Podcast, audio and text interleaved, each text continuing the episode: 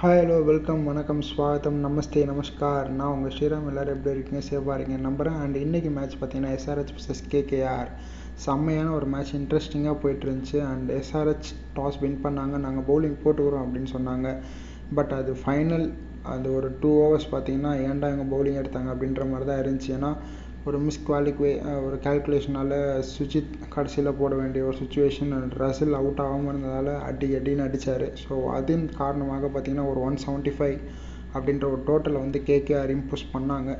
But other than that பார்த்தீங்கன்னா கேகேஆரோட batting அந்த அளவுக்கு பெருசாக ஒன்றும் வரலங்க இன்றைக்கி ஸோ அவங்க எதிர்பார்த்த மாதிரி ஃபின்ச் வந்து இன்றைக்கி ஒன்றும் பெருசாக பெர்ஃபார்ம் பண்ணலை. அண்ட் வெங்கடேஷ் ஐயர் இன்னும் அந்த தடவிட்டே தான் இருக்கார். ஸோ ஏன்னா வெங்கடேஷ் ஐயர் நம்ம லாஸ்ட் இயர் பார்த்ததுக்கும் இந்த இயர் பார்த்ததுக்கும் நிறைய டிஃப்ரென்ஸ் தெரியுதுங்க. வருவார் எப்பவுமே அடிச்சுட்டு போயிட்டே இருப்பார். மேபி ஒரு ஓப்பனராக அவருக்கு செட் ஆகலையோ அப்படின்றது ஒரு பெரிய கேள்விக்குறியாக இருக்குது ஸோ அதுக்காக மேபி கொல்கட்டா கொஞ்சம் சேஞ்ச் பண்ணி பார்க்கலாம். வேறு யாரையாச்சும் கொண்டு வந்துட்டு வெங்கடேஷ் ஐயரை திருப்பியும் நீங்கள் வந்து ஒரு பழையபடி ஒரு ஃபினிஷர் ரோலுக்கு யூஸ் பண்ணலாம்.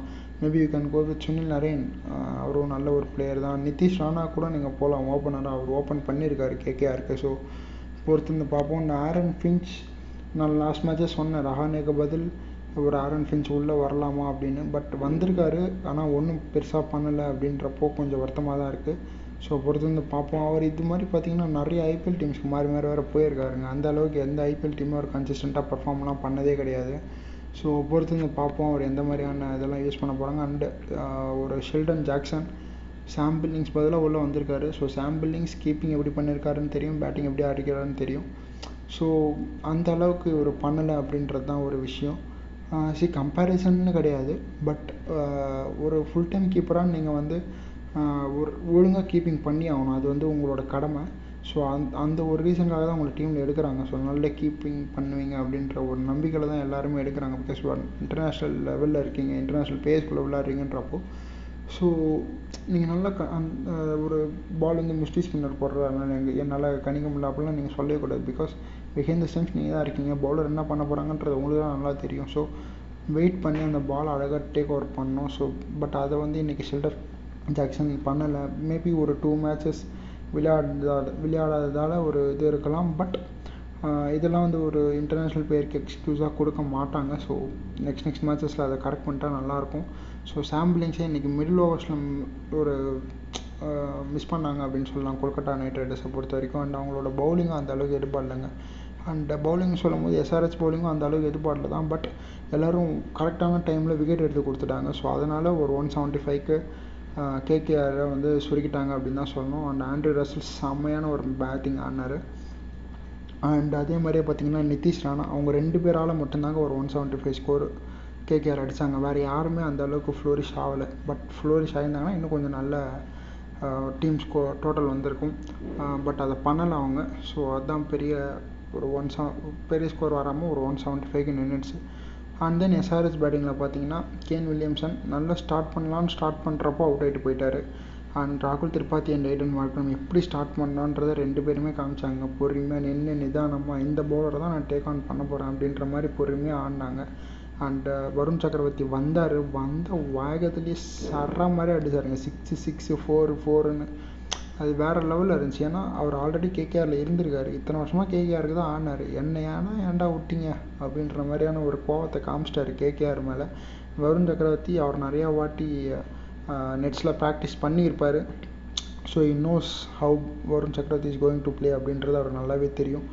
எந்தெந்த பால்லாம் எங்கெங்கே யூஸ் பண்ண போகிறாருன்றதும் நல்லா தெரியும். ஸோ அதுக்கேற்ற மாதிரி அழகாக விளையாடினார். எய்டன் மார்க்ரம் அவரும் டேக் ஆன் பண்ணார். ஒரு ஸ்பின்னராக இருக்கட்டும் ஒரு ஃபாஸ்ட் பவுலிங்காக இருக்கட்டும் பொறுமையாக டேக் ஆன் பண்ண ஆரம்பித்தார் அண்டு ஒரு சைடு ஸ்பின்னர் அடிச்சிட்டாங்க இன்னொரு சைடு ஸ்பின்னர் அடிப்பாங்க அப்படின்னு எதிர்பார்த்தப்போ சுனில் நரேன் கிட்டே கொஞ்சம் ஜாக்கிரதையாக விளையாட்டாங்க.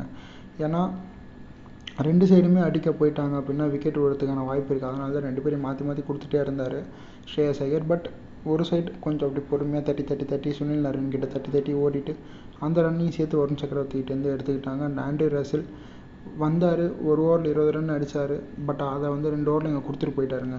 அதே மாதிரி பேட் கமின்ஸ் விக்கெட்டோடு ஸ்டார்ட் பண்ணார். பட் அதை கண்டினியூ பண்ண முடியல அவரால்.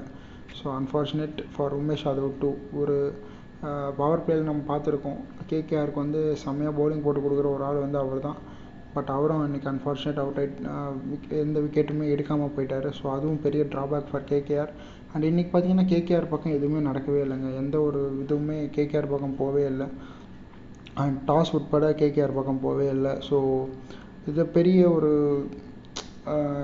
எப்படி சொல்கிறது ஒரு கேமியோ மாதிரி தான் பிகாஸ் ஒரு சாம்பிளிங்ஸ் எடுத்திருக்கீங்க மிடில் ஓவரில் ஸ்ட்ரகிள் பண்ணுறீங்க ஒரு ஃபின்ச் எடுக்கிறீங்க அவர் அடிக்கலை அப்படின்றப்போ டாப் ஆர்டர் ஸ்ட்ரகிள் ஆகுது. வெங்கடேஷ் ஐயர் ஓப்பனிங் பண்ணிகிட்ருக்காரு பட் அவர்கிட்ட இருந்து ஒரு நல்ல மேட்சஸ் இது வரைக்கும் நம்ம எது எதுவுமே பார்க்கல. ஸோ பொறுத்திருந்து பார்ப்போம் எந்த மாதிரியான ஸ்ட்ராட்டஜிலாம் நெக்ஸ்ட் நெக்ஸ்ட் கேகேஆர் வந்து யூஸ் பண்ண போகிறாங்க எப்படி வர போகிறாங்க அப்படின்றத பொறுத்திருந்து பார்ப்போம். பட் ஃபார் எஸ்ஆர்எச் சைட்லேருந்து பார்த்தீங்கன்னா த்ரீ கன்சிக்யூட்டிவ் வின்னுங்க. செம்மையாக அடித்து நொறுக்கிட்டு மேலே வந்துட்டுருக்காங்க.